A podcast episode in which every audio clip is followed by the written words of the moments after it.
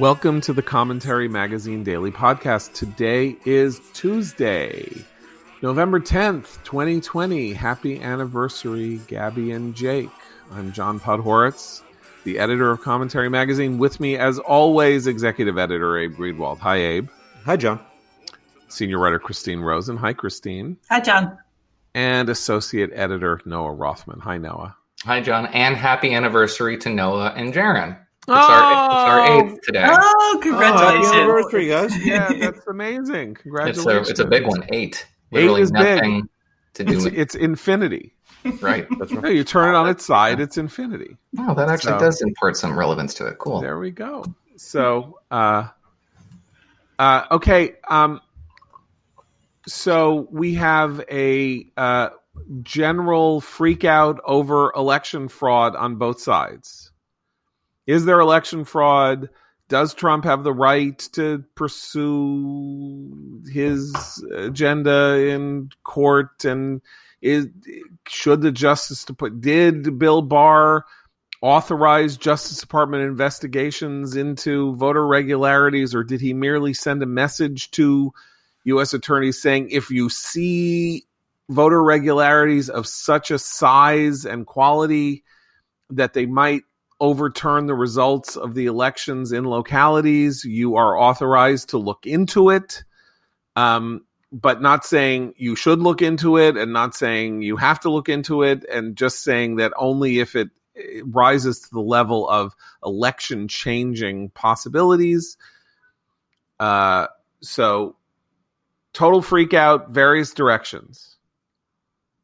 Uh, I have one thing that I want to say because we've said a lot about Trump and his behavior over the last week.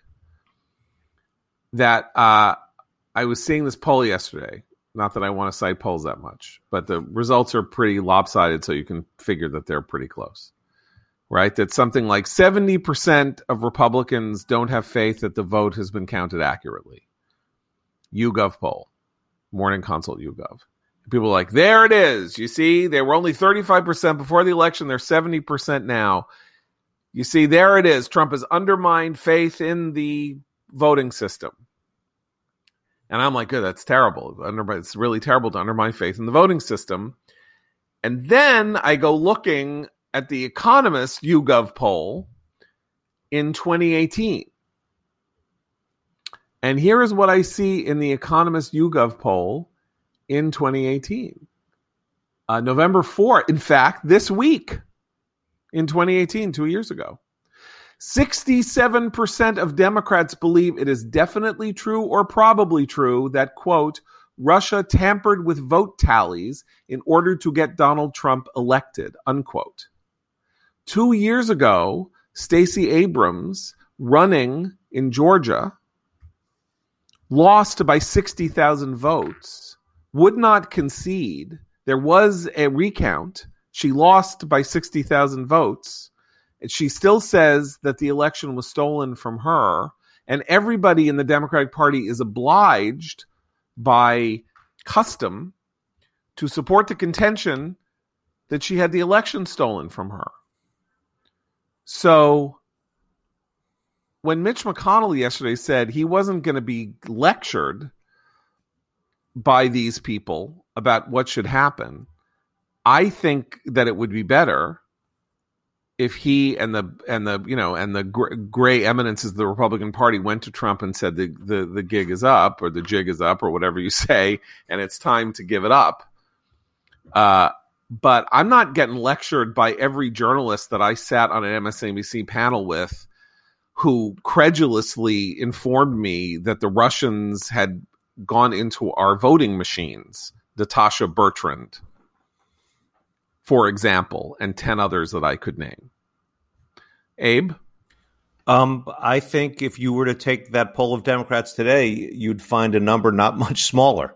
Um, there are uh, at least at least for aspects of the of the Russia collusion scandal that have not proved to have uh, actually occurred. Um, it's still a live conspiracy theory about the 2016 election on the left, and that's so we're not talking weeks after Uh, uh, we're not talking uh, uh, days after an election or, or, a week after an election. We're talking four years later. And I think it's also worse than that because it wasn't just the media, which had a, a, sort of financial incentive to, to gin up outrage on MSNBC. It was people like Hillary Clinton calling Donald Trump an illegitimate president for four years. People like Jerry Nadler calling him an illegitimate president, refusing to go to the inauguration. These are Democratic Party leaders actively and frequently calling the duly elected president illegitimate, that does have an effect on people's trust and faith in institutions. So I agree, John, to hear the lectures now about how this is, you know, unconscionable, well, they have extremely short and convenient memories. Uh, also, right up until the point that Biden won, the talk among them, among this this segment of the left, was that Trump was going to steal the election. That was the only way he was he could win, and he knew it, and that was that was what he was trying to do. Yeah, hey, let's go into that for a minute, right? What were the election stealing fantasies over the summer? Louis DeJoy. Remember the Postal Service conspiracy?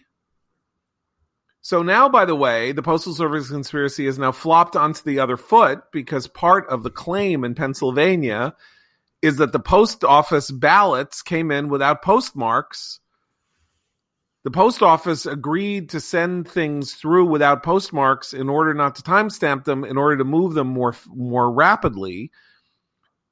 That's the evil Trump organization, the Trump administration using its levers of power over the postal service to control the mail-in vote.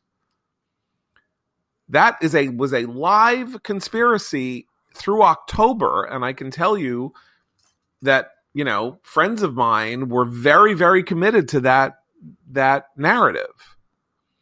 Suddenly, this was the most wonderful election that we've ever had. Can you believe how little voter fraud there was? Or voter suppression? So there was no voter suppression because the Democrat won. I'm waiting to hear about the voter suppression in districts. You know, what about the voter suppression in South Florida that somehow gave those two Democratic districts to Republicans? What about where where I mean I at some point we're going to start hearing that split off and turn into that. My point is that this has become a very convenient partisan tool for everybody and this notion that we're supposed to turn around and uh, and and and accept uh, the contention of these hypocritical babbitts who intone with great uh, you know pomposity about the sanctity of the ballot and respecting the results of the election when they actually were peddling the notion that Cambridge Analytica using a Facebook algorithm succeeded in brainwashing millions of voters into voting for Trump rather than Hillary. A ludicrous contention on its face that a Facebook ad was somehow going to had a hypnotic message buried within it that was going to get you to change your vote and win the election for Trump. And that was a, not only was it a mainstream view, I would say that this view of Facebook's role as having been material in Trump winning the election is a conventional view. It's a totally conventional view. This is why Facebook is going to end up getting, they're going to change there over the next five or six years, there's going to be a change in antitrust law. weird, uh, there's going to be a weird uh, alliance between right wing people who think that Facebook is, uh, you know, Facebook and the social media are biased against the right, and leftists who think that it has created too much power and is helping the left, and they're going to get together and pass a new form of antitrust law and break up Facebook and the social media companies because they still believe in this totally preposterous idea.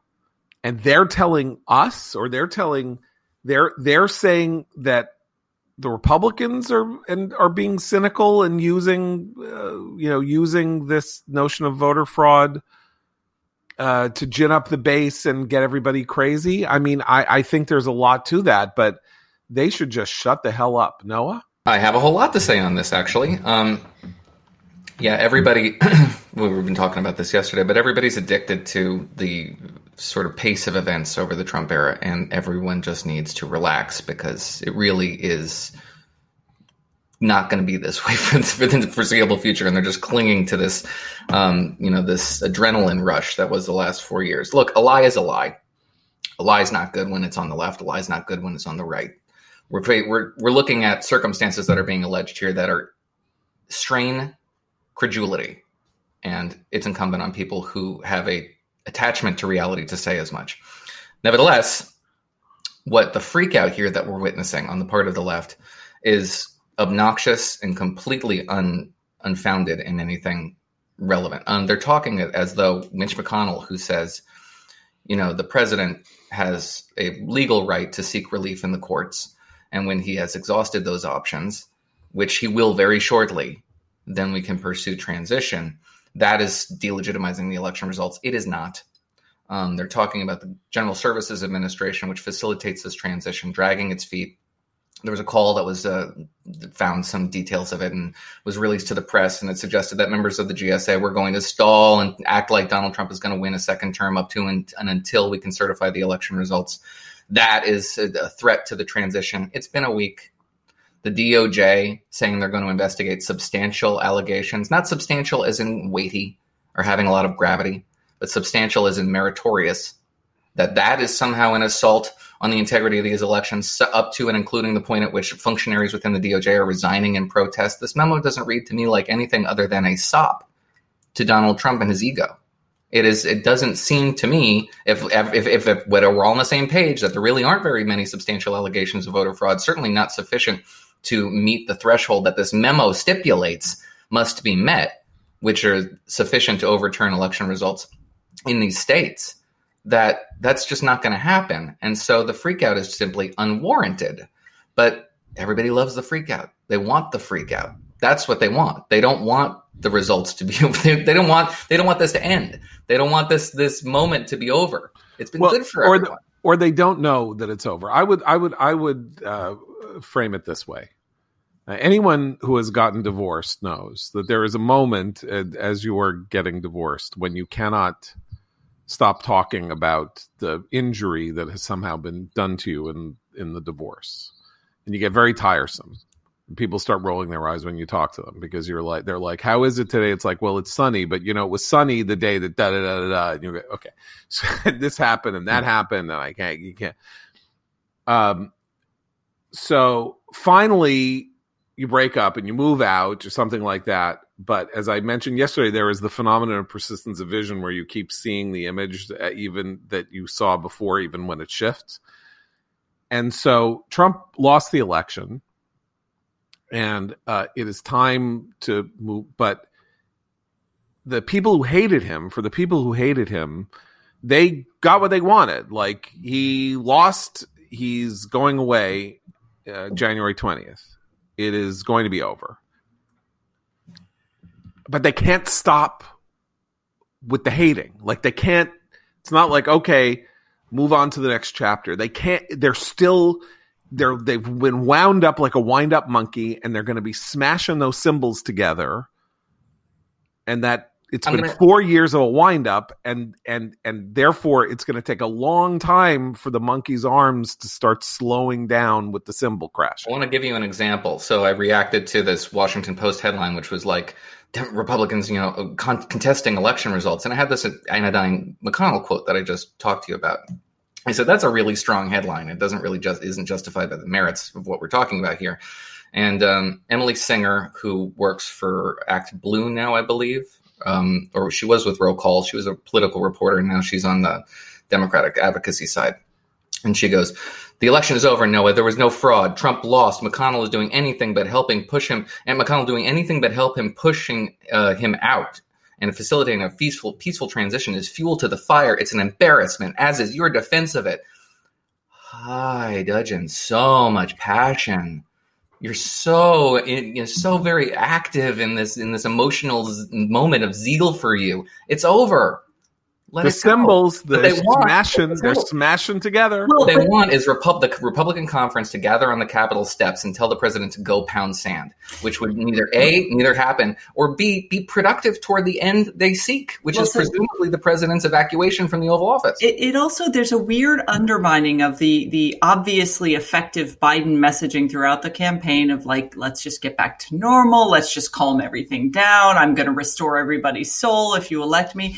I, I noted that I, I wondered. I mean, being cynical about some of that kind of messaging, I thought, yeah, well, there's a lot of people who actually enjoy the fight, and even Michelle Obama proved that. Right, one of her first statements after Biden won was like, "Yay, we've won, but think about all the hate and violence and terrible things that all those people who voted for Trump believe in." And and it wasn't actually a healing message. So this idea, and I think that's why it's easy to become kind of both both. Uh, it's both hilarious and deeply cynical. But you look at some of this messaging and you think, who's he talking about? Maybe Joe Biden himself believes that, but I don't see that with his side of the aisle. So here's the thing um, Trump fighting the results, it's not just his last chance to uh, try to hang on to the office, however weakly. Um, the rage about it is the last chance that the resistance and the left has to make the case that he has sundered democracy because he didn't throughout his term. His term was completed. There were some good things, there were some bad things, there were some outrageous moments, uh, but uh, we st- we stayed intact. There were, he didn't he didn't destroy the system. This is The- this is the last cha- opportunity that you have to say to, to say, look, he's destroying it on the way out. Okay, the can I can I point out? Can I just point out for a minute? Vox, Ezra Klein, the you know entrepreneur, creator of Vox, four hundred million dollars in stock or whatever the hell he has. Trump is attempting a coup in plain sight. This is one hell of a coup. This is one of the best coups I've ever seen. He's about to lose an election by seven million vo- votes and four points. This is a coup. the August '91 plotters were more competent. Like Halavai, this should be a coup. And His no opponents would were literally succeed. dancing outside of his house in long past midnight on the day of the election. Donald No one- Trump is trying to discredit an election he is losing. But you know what? I mean, yeah, so there will be a bunch of people who think that he was robbed and an election was stolen. You know what? There's all kinds of evidence. There is all kinds of evidence that the 1960 election was stolen in Cook County. No one can definitively prove Illinois was the tipping point state. Votes showed up in Cook County. Kennedy won. The election may have been stolen. Nixon conceded very quickly. I'm going to talk about that in a minute. It's fi- 60 years now, right? People even still talk about it. Does anybody think that uh, did Republic after after that did people actually think that Kennedy was an illegitimate president? No, because by the time February rolls around, Biden's going to be president. People are going to be on Fox saying President Biden da da. da. President Biden, you know, shouldn't be saying that. President Biden and his socialist policies, and every time they say President Biden, Biden is legitimized as president. Paul Krugman said after 2000, after the Supreme Court ruling, that he would refuse to use the term president with Bush because it would legitimize Bush as president. And then, you know, seven weeks later, he's writing columns like President Bush is. Blah, blah. So this whole Maybe that's New notion, York Times style. this no, but this whole notion that why did Ezra Klein write a piece that says Trump is attempting a coup in plain sight? You know why? For clicks. Right. For clicks. Maybe he believes it. I don't know if he knows what a coup is. I don't know what on earth these people think that they're talking about. A But coup, by the way, involves the military, Right. not the president. You don't have to go back all the way to 1960. We're talking about Stacey Abrams and Hillary Clinton, and Joe Biden said the same thing. Donald Trump's illegitimacy. It doesn't matter. It has no legal bearing. The, the threat, the threat that it poses, Yeah. the threat that it poses is entirely hypothetical, I and we have to say that because Listen. the threat that it poses is perceived to be by the theoreticians who submit that it is a threat that people will perceive it to be a, a, a, real thing, that their faith in institutions will continue to decline as though that's not been our status quo for a decade and a half, right. and that there will be violence in the streets, which never seems to materialize in the forms that people who feel, pr- pr- forecast it want it to materialize. Right. It's it's purely hypothetical. It does the American people a grave disservice, and it does our institutions a disservice. It suggests a, a lack of faith in the stability and durability of these institutions, tested institutions. Christine, we are staring down the barrel of divided government, a Washington in a kind of fascinating status quo, though the shoe might be on the other foot. In other words, we had the House investigating, you know, the Republican presidency stupidly and in stupid ways. I think for for you know uh, un, unsuccessfully, and there is going to be this huge temptation for assuming the Georgia seats go the way we think the Georgia seats would will probably go. Uh, there might well be a Senate in the hands of Republicans that does the same thing that the House did against Trump uh, divided government, lots of scandal mongering. Uh, you know, uh, uh if MSNBC was the network of the uh, anti-Trump conspiracies, Fox will be the network of the anti-Biden conspiracies, and we will find ourselves as we go through this um, with not a lot happening. Because do we actually think that McConnell and Biden are going to sit down and make grand bargains? No, I, I, so I'm a fan of divided government. So I actually that was that that sounds like utopia to me, like a, a little bit of gridlock, a little less scandal mongering, um, a lot less tweeting from the uh, White House, but. I, they will have to come to some sort of agreement about a COVID plan if it doesn't happen between now and January. We do have to think about some of the economic uh, stuff where I think we're gonna there's gonna be the not unexpected to those of us on the right side of the aisle, but to those perhaps on the left, is that a lot of the gridlock might be might occur as a result of the infighting among the Democrats because that that ramped up a lot faster than even I assumed it would.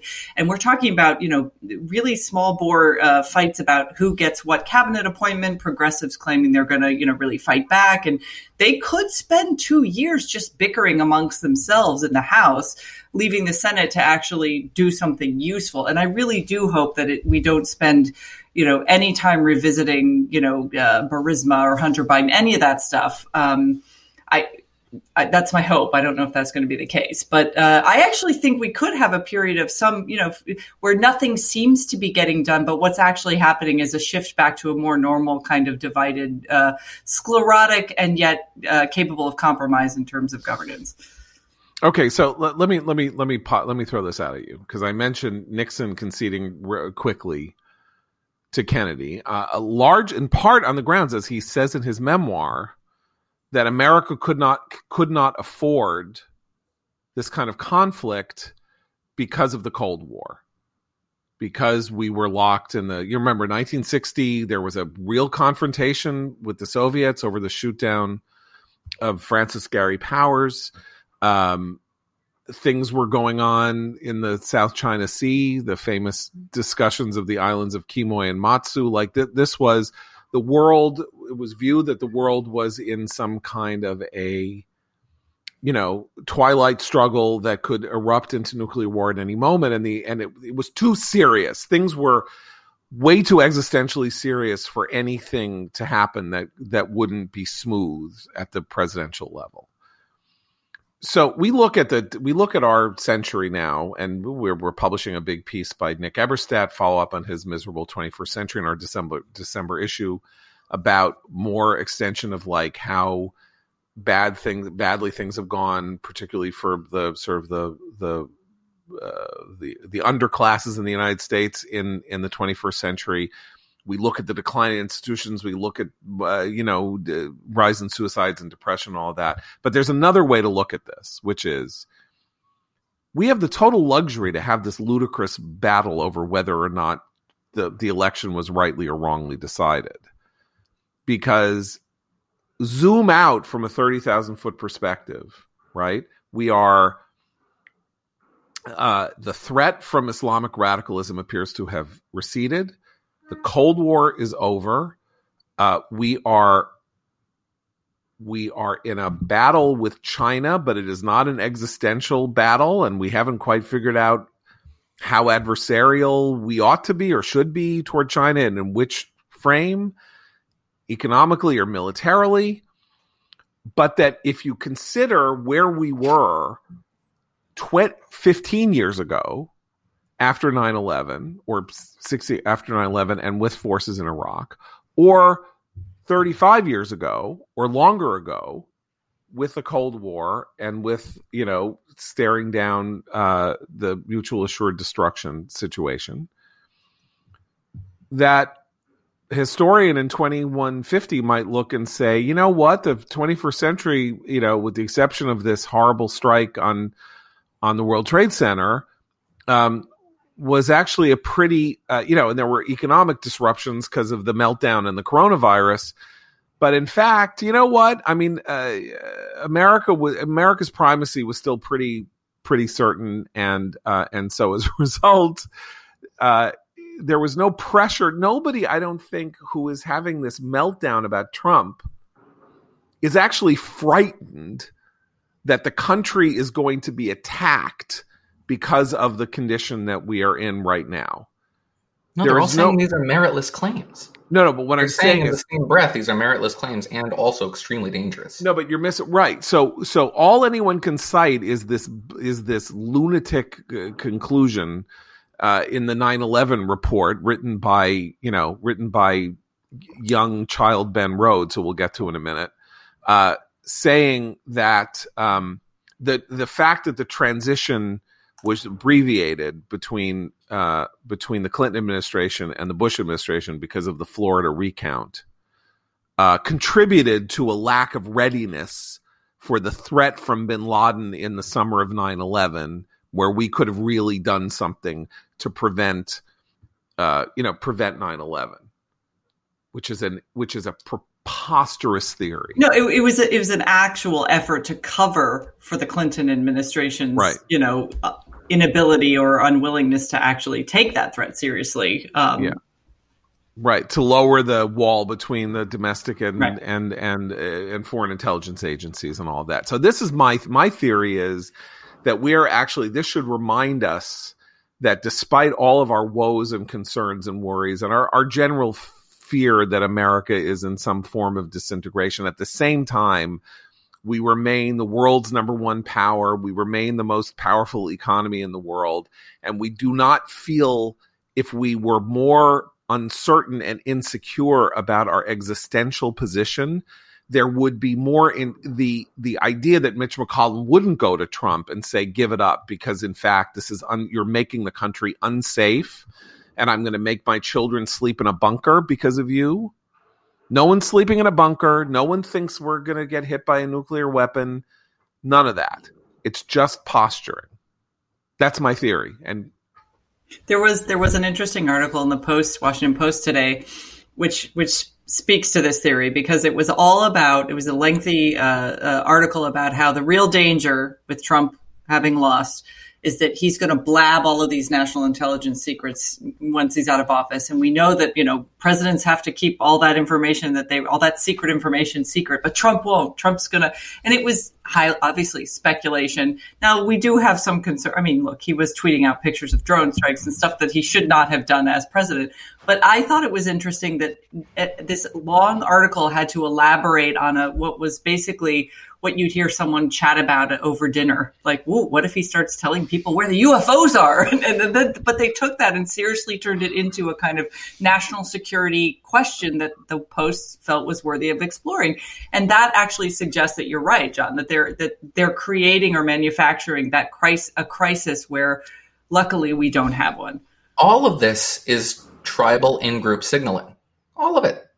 I don't think anybody really believes. Maybe some people believe it. Maybe tens of millions of people believe it, but they also really want to believe it. The people on the left who are forecasting instability and violence as a result of this sort of thing are allowing a, a perverse wish to father that thought, because right. we have been seen the last four years in which the the losing candidate said her opponent was illegitimate, and half the Democratic Party alleged the president was a foreign agent. And guess what happened? Nothing. The institutions functioned just fine. Your solipsistic conception of your virtue and your enemy's, uh, you know, lack of any uh, humanity is just a construct you've invented for yourself, and I don't have to give it any credence. Okay, so I, I mentioned that I wanted to talk about Ben Rhodes. So can we talk about Ben Rhodes again? Who is Ben Rhodes? Abe, who's Ben Rhodes? The deputy uh, secretary, national security advisor. Yeah, yeah, for for Barack Obama. Right. Ben Rhodes, deputy, uh, helped write the 9/11 report. Then went to work as a speechwriter on the National Security Council. Uh, Obama liked him. He rose to a position of communications director, deputy national security advisor, and uh, in that position was interviewed by David Samuels for the New York Times Magazine right? What Ben Rhodes said was, I got all these morons in the press who know nothing, and I can tell them anything, and they'll just retail all of it for me in an echo chamber. It's really fantastic. Imagining, I think that David was like on his side here, uh, and basically revealing this unholy alliance between, uh, you know, the Obama White House and this echo chamber of young uh, know nothing uh, you know uh, online journalists who would basically just take dictation say whatever they wanted to say right? So that was ben rhodes. Uh, i bring this up because ben rhodes was on i believe msnbc uh, i'm not entirely sure if it was msnbc or not but uh, i need to find the tweet here. So he said um, one sec. Yeah, he was on Nicolle Wallace's show and he said the following quote Here's the thing. The Trump people seem to be talking like they have some agency here. This is he's sort of agreeing with Noah. They're going to have the pageantry already of the president elect announcing his advisory board. Biden's going to start announcing cabinet secretaries. The center of political gravity in the country and the world is shifting to Joe Biden. Uh, foreign leaders are already call having phone calls with Joe Biden talking about the agenda they're going to pursue January 20th. Um, does anybody remember that? Uh, uh, Logan Act, Logan Act. I'm sorry, right. I had to be there. Right. You've triggered the Logan yeah. Act. we just had Michael Flynn subjected to an unjust prosecution and persecution for years because the president elect of the United States asked him to call the Soviet ambassador and tell the Soviet ambassador to stand down, to, to, send a message to, to Putin to stand down and not expel Americans from Moscow if he wanted good relations with the United States. And he was walked into some weird perjury trap by by FBI agents and then spent three and a half years in hell because during the transition period, on the direct orders of the president elect of the United States, he had a phone call with a Russian leader. And people like Ben Rhodes said this was justified. And Barack Obama and Joe Biden and various other people unmasked voices on calls, Susan Rice and all of this. And now Ben Rhodes airily goes on television and says that Joe Biden is in touch with and talking to foreign leaders about how to get, you know, hit the ground running on January 20th. Is anybody else like does anybody else like i mean i don't even know what adjective to use to describe the feelings that i have reading this. Abe? Well i mean Got an adjective? hypocritical is far too light isn't it? Yeah. Um although that's not how you how it's not about how you feel but it's a, it's about uh uh the, the conduct of Rhodes and, and those like him um yeah no look but that's Look, the maddening thing about trying to make sense of everything that's happening is that it, it, it's it's it sounds mealy mouth, but it's the opposite.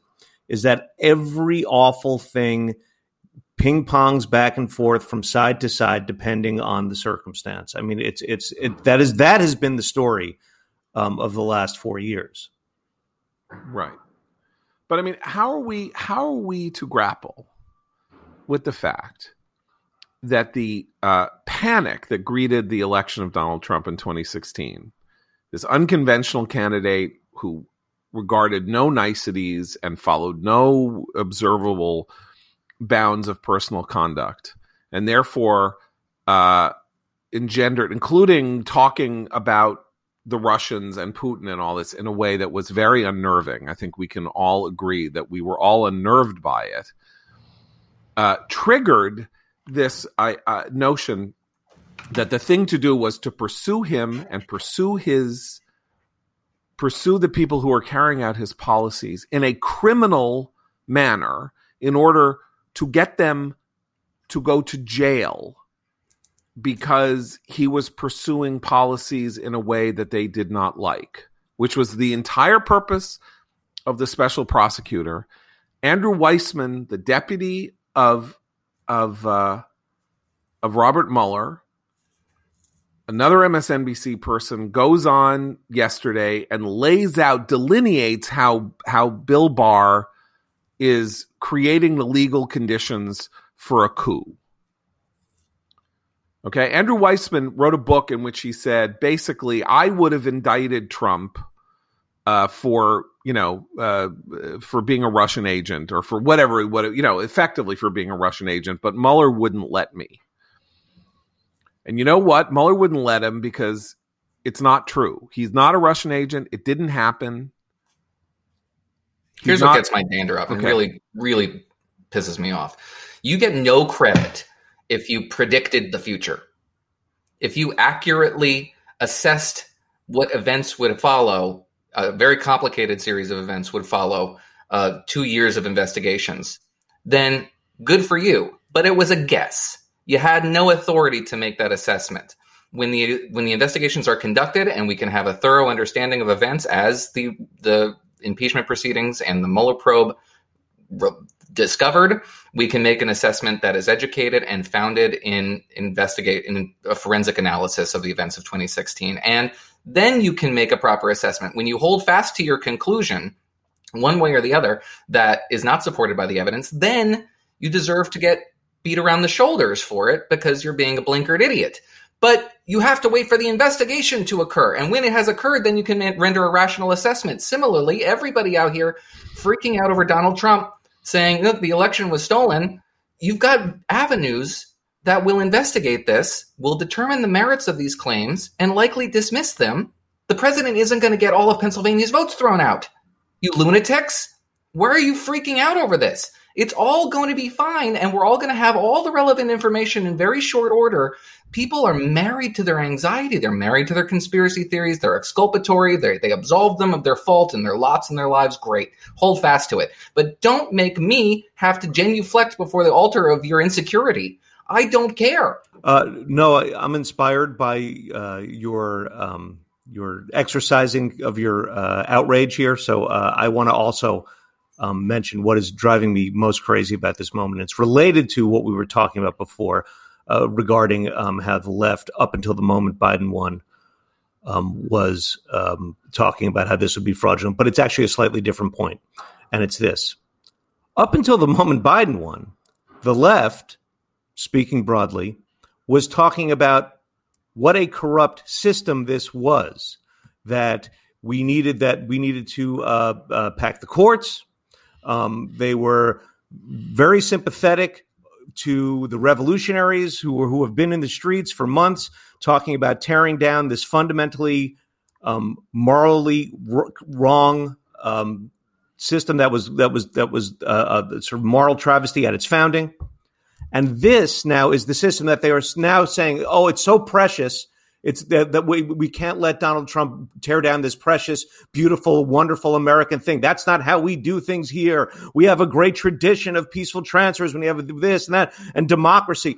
Before this, democracy was false. Everyone, everyone was disenfranchised. This was we we needed big changes. People were being unheard. I mean, and now they are clinging to the idea that America is this is this wonderful beautiful democratic system that that can that pristine that cannot be that that cannot be tainted. It reminds me of two things. One, the notorious statement Michelle Obama made in 2008 when she said for the first time she was proud of her country. Why? Because it like was making her husband the Democratic nominee. Uh, before then, she had no pride in the country until it gave her family something specific. Mm-hmm. Then she could have pride in it. Maybe the fact that he could even be considered as a possible candidate was itself a matter that should cause her to revisit her priors and understand the extraordinary transformations possible in the American body politic that could take this this this kid born in Hawaii only months after it became a state, whose father was a was a Kenyan uh, immigrant, uh, and and end up as president of the United States 47 years later. No, but that was only she could only be proud then when it was handing her, you know, a two billion dollar bill and to put it in her pocket, right? And then in 2016, similarly, uh, Donald Trump rising up and saying that America was stupid and everything was terrible. Then the Democrats had a convention at which the idea was, "Don't you drag on my country." Don't you talk down to my country? This is the greatest country on earth. I am a patriot. Da, da, da, da, And then and then Trump wins and what happens? Fascism. America's a fascist country. Here we are. Welcome to fascist America. It's a coup. You're haters. It's Charlottesville. Everyone's a racist. You know, cops are killing black people. Everything is terrible. And now Biden won. It's the, you know, wave the flag. Whoa. Okay, but but this is actually where commercials for but, everyone. But this is where I think we are in a moment of weird and deep confusion because that you're right. Those flip flops have occurred pretty seamlessly, but not exactly this time. Yes, you're seeing a lot of flag waving. Yes, there's a lot of oh unity talk. But in fact, if you look at a lot of the kind of cultural elite on the left who were watching the election in real time, they were bringing back those messages. I mean, a lot of the you know, New York Times reporters were like, oh, we finally see how racist our country remains because the election wasn't a landslide for Biden. It was close, much closer than most of them expected, much closer than most of us expected. So they're trying to rationalize that while still, you know, supporting the system that suddenly is good again because it did elect Biden, but they're still really pissed off that all these people liked someone like Trump and they're trying to square that circle. And I think that confusion is causing a lot of this weird right. uh, messaging. Right. And, and by the way, and vice on both yeah. both sides of the political spectrum. And they, you know, they mask it in this notion, well, you know, you should you should be skeptical of your government and question your history. And when your country does things that are wrong, you should be able to come out against it. But what they really mean is when the results go our way, when we'll be patriotic, and when they don't, we're not. And that that's not exclusive to the left, though it is far more pronounced. No, it's not exclusive to the left at all. I got a, I got one more hypocrisy, and then we, then we, then we got a, uh, we got a split for the day. Uh, it was revealed yesterday that Christine Rosen's favorite politician, Washington D.C. Mayor Muriel Bowser. oh yes. Uh, who has imposed a uh, quor- a necessary quarantine if DC residents or people coming into DC from out of state return to DC that they must quarantine for two weeks. For two weeks. Muriel Bowser went to Philadelphia to attend the Biden Harris speech acceptance speech celebration on Saturday night with her staff. Then, with her staff, and then returned to DC and hasn't quarantined. Well, and so why it, is that? Oh, because it was essential travel. And it's worse than that because DC remains one of the cities that has fairly draconian lockdown restrictions, particularly uh, particularly tough ones for if you're a small business owner. And she's constantly, you know, we also do not have schools. None of our DC public school students, including my kids, have got, been able to go back to school. So they're all learning virtually. And to see a picture of Muriel Bowser and her staff standing sh- crammed in with all kinds of people at a party, yes, they had masks on, but they were not socially distanced. To see her partying, calling that essential travel, while people cannot attend funerals, go to church, go to school, all of these things. I was actually, I've been heartened in the last few hours to watch the backlash. The hypocrisy is so terrible. I mean, she could have watched the speech virtually. She could have participated as lots of people have been forced to virtually, but she called that essential. and she's not quarantining. She claims she doesn't have to. Um, it's ridiculous. That kind of hypocrisy, I think, will will have uh, long term effects for for the political leaders who are doing this with regard to COVID. We're seeing a lot of that now among Democratic leaders, um, but hers was particularly appalling for those of us who live here in the district.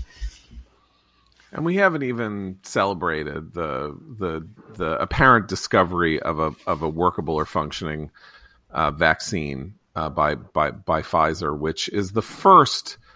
Uh, this this comes at a moment when we are seeing this astounding rise in case numbers. Uh, we should stipulate, by the way, that the astounding rise in case numbers uh, which is very frightening, uh, may have two different roots. One of which is the testing is now much more widespread, and so we now know how many more people, many more people have it because we know it than they did, and it's testing in in in in rural places and all that where there was m- much less before. And the other is, of course, that though the death rates are are rising, um, the case numbers that we're seeing, if they had taken place in you know in the in the spring in New York, uh, there would be every reason to believe that these that the the death rates would be like catastrophically higher, and that apparently we know much more about how to treat these things, so that the treatment doesn't inadvertently end up uh, triggering a you know a fatality um, or that the disease is is degenerating to some degree or something like that that that that the vaccine should come at this moment and everything by the way which is very important to note that the the head of Pfizer said that he only found out that the he only got the reports on the on the on the on the efficacy of the vaccine at 2 p.m. Sat Sunday afternoon. Didn't get it before the election. Didn't get the conspiracy theories being peddled is not true unless you know a horrible lie is being told which i and they still doubt. have to do more more safety testing yeah. another couple months of right right following right. yeah but the whole point is that we have this rise oh i don't i don't know if that's true i read recent that they're going to seek an emergency fda approval this month well they are but there's some there's some i don't know eh, first of all there's weird things about this their their vaccine as opposed to moderna's requires being uh, b- being p- kept stored at 94 degrees uh, below zero, um, which of course creates an entirely different set of freezing freezer problems where they have to distribute, they're going to have to distribute tens of thousands of freezers to hold these things, whereas Moderna's only needs to be kept at nine degrees uh, below zero. I don't know. Anyway, whatever, whatever it is, these are complicated things, but we're, we were looking at a descent into despair again, I would say, uh, about COVID, particularly as people eh, aren't going back to school and haven't been and all this that may be vitiated here or or prevented by this uh, beacon of hope and and a real you know view at what might be an end to this period. It might take a year for it to be really fully distributed and everybody you know out of all you know concern and care. Um, but this is good news, and yet, what is everybody screaming about? Bill Barr writing a letter saying maybe you could investigate voting irregularities if they are of a sufficient size well, it's very good news, but let me go ahead and dash your hope. Um, so, in New Jersey, where I live, they're now reimposing lockdown restrictions. Um, we do not have anything remotely resembling the caseloads that we had in the spring, and certainly nothing resembling what's going on in the upper Midwest right now. But proactivity is the watchword. And so the governor is imposing restrictions on outdoor dining, indoor dining, no bar tops, close at 10 p.m. You must be enclosed in a bubble if you're outside as though people have these things just lying around. And um, this, to me, makes absolutely no sense. These institutions, these businesses, barely survived. You're now asking them to take a cyanide caplet because they cannot support themselves on the kind of revenue they're generating now, much less reduced revenue. And the problem here is not dining. It is indoor gatherings in individual homes. So what you're doing now is creating incentives to gather in places that are not that do not have proper ventilation, that do not have disinfection protocols like these restaurants do. They are deliberately just playing theater here, which is only going to make everything worse. And there's no relief in sight. I had a terrible conversation with my local uh, dry cleaner the other day who had to liquidate his business because no one needs dry cleaning anymore, and PPP's gone. There's nothing left for them. They're just telling you to shut down and deal with the consequences, whatever they may be, without any relief in sight on the horizon. Um, it's it's it's a condition that is untenable. I don't understand how they will even enforce this in the absence of police going door to door and making sure that this can't happen because people aren't going to survive this. Businesses won't survive this. Uh oh. Noah, can you, Yeah, no, you ahead. should also you should also talk about how. Sorry, we uh, just had it. We just had a bit of a sound glitch. Go ahead, Abe. It's my fault. Um, yesterday, you wrote a post, Noah, about um, uh, people like Andrew Cuomo pouring cold water on the good Pfizer news anyway. Oh yeah, Right? no, he said it was good and bad news. Good news Right. because there's a vaccine. Yeah. You know that's good. Yeah. Bad news because Donald Trump is still president. No joke. It's literally what he said because Donald Trump will be presiding over the distribution of this vaccine, and that's bad because he's going to rely on the private sector to do it, as though there's another alternative mechanism, as though Joe Biden doesn't have the precise same plan. As though the private sector didn't develop the vaccine in the first place. Come on. yeah, no, I- it, it really is. It's utterly baseless, and it was confounding the extent to which he was allowed the latitude on ABC's Good Morning America to just spout this nonsense without any pushback. If the alter- if the roles, partisan roles, were reversed, the universe would come down around George Stephanopoulos' shoulders for allowing him that kind of runway. Um, I still think Noah that your your your uh, very you know the heartfelt uh, you know rant against uh, Governor Murphy's uh, draconian policies. Uh, the whole point is that there there is hope on the horizon. It's not in the next four weeks, but uh, there was none. I mean, it w- was all speculative, and we now really do see an actual avenue. And uh, by rem- by the way, there are still uh, the other vaccines involved in o- Operation Warp Speed are still also under development. So, uh, you know, often you might have a couple of different things because they might target that this is an RNA one and there'll be a different one, whatever. Anyway, it's good news. And yes, Andrew Cuomo is a garbage human being who should be thrown in a garbage can, and the garbage can should be rolled off of Niagara Falls and into the water.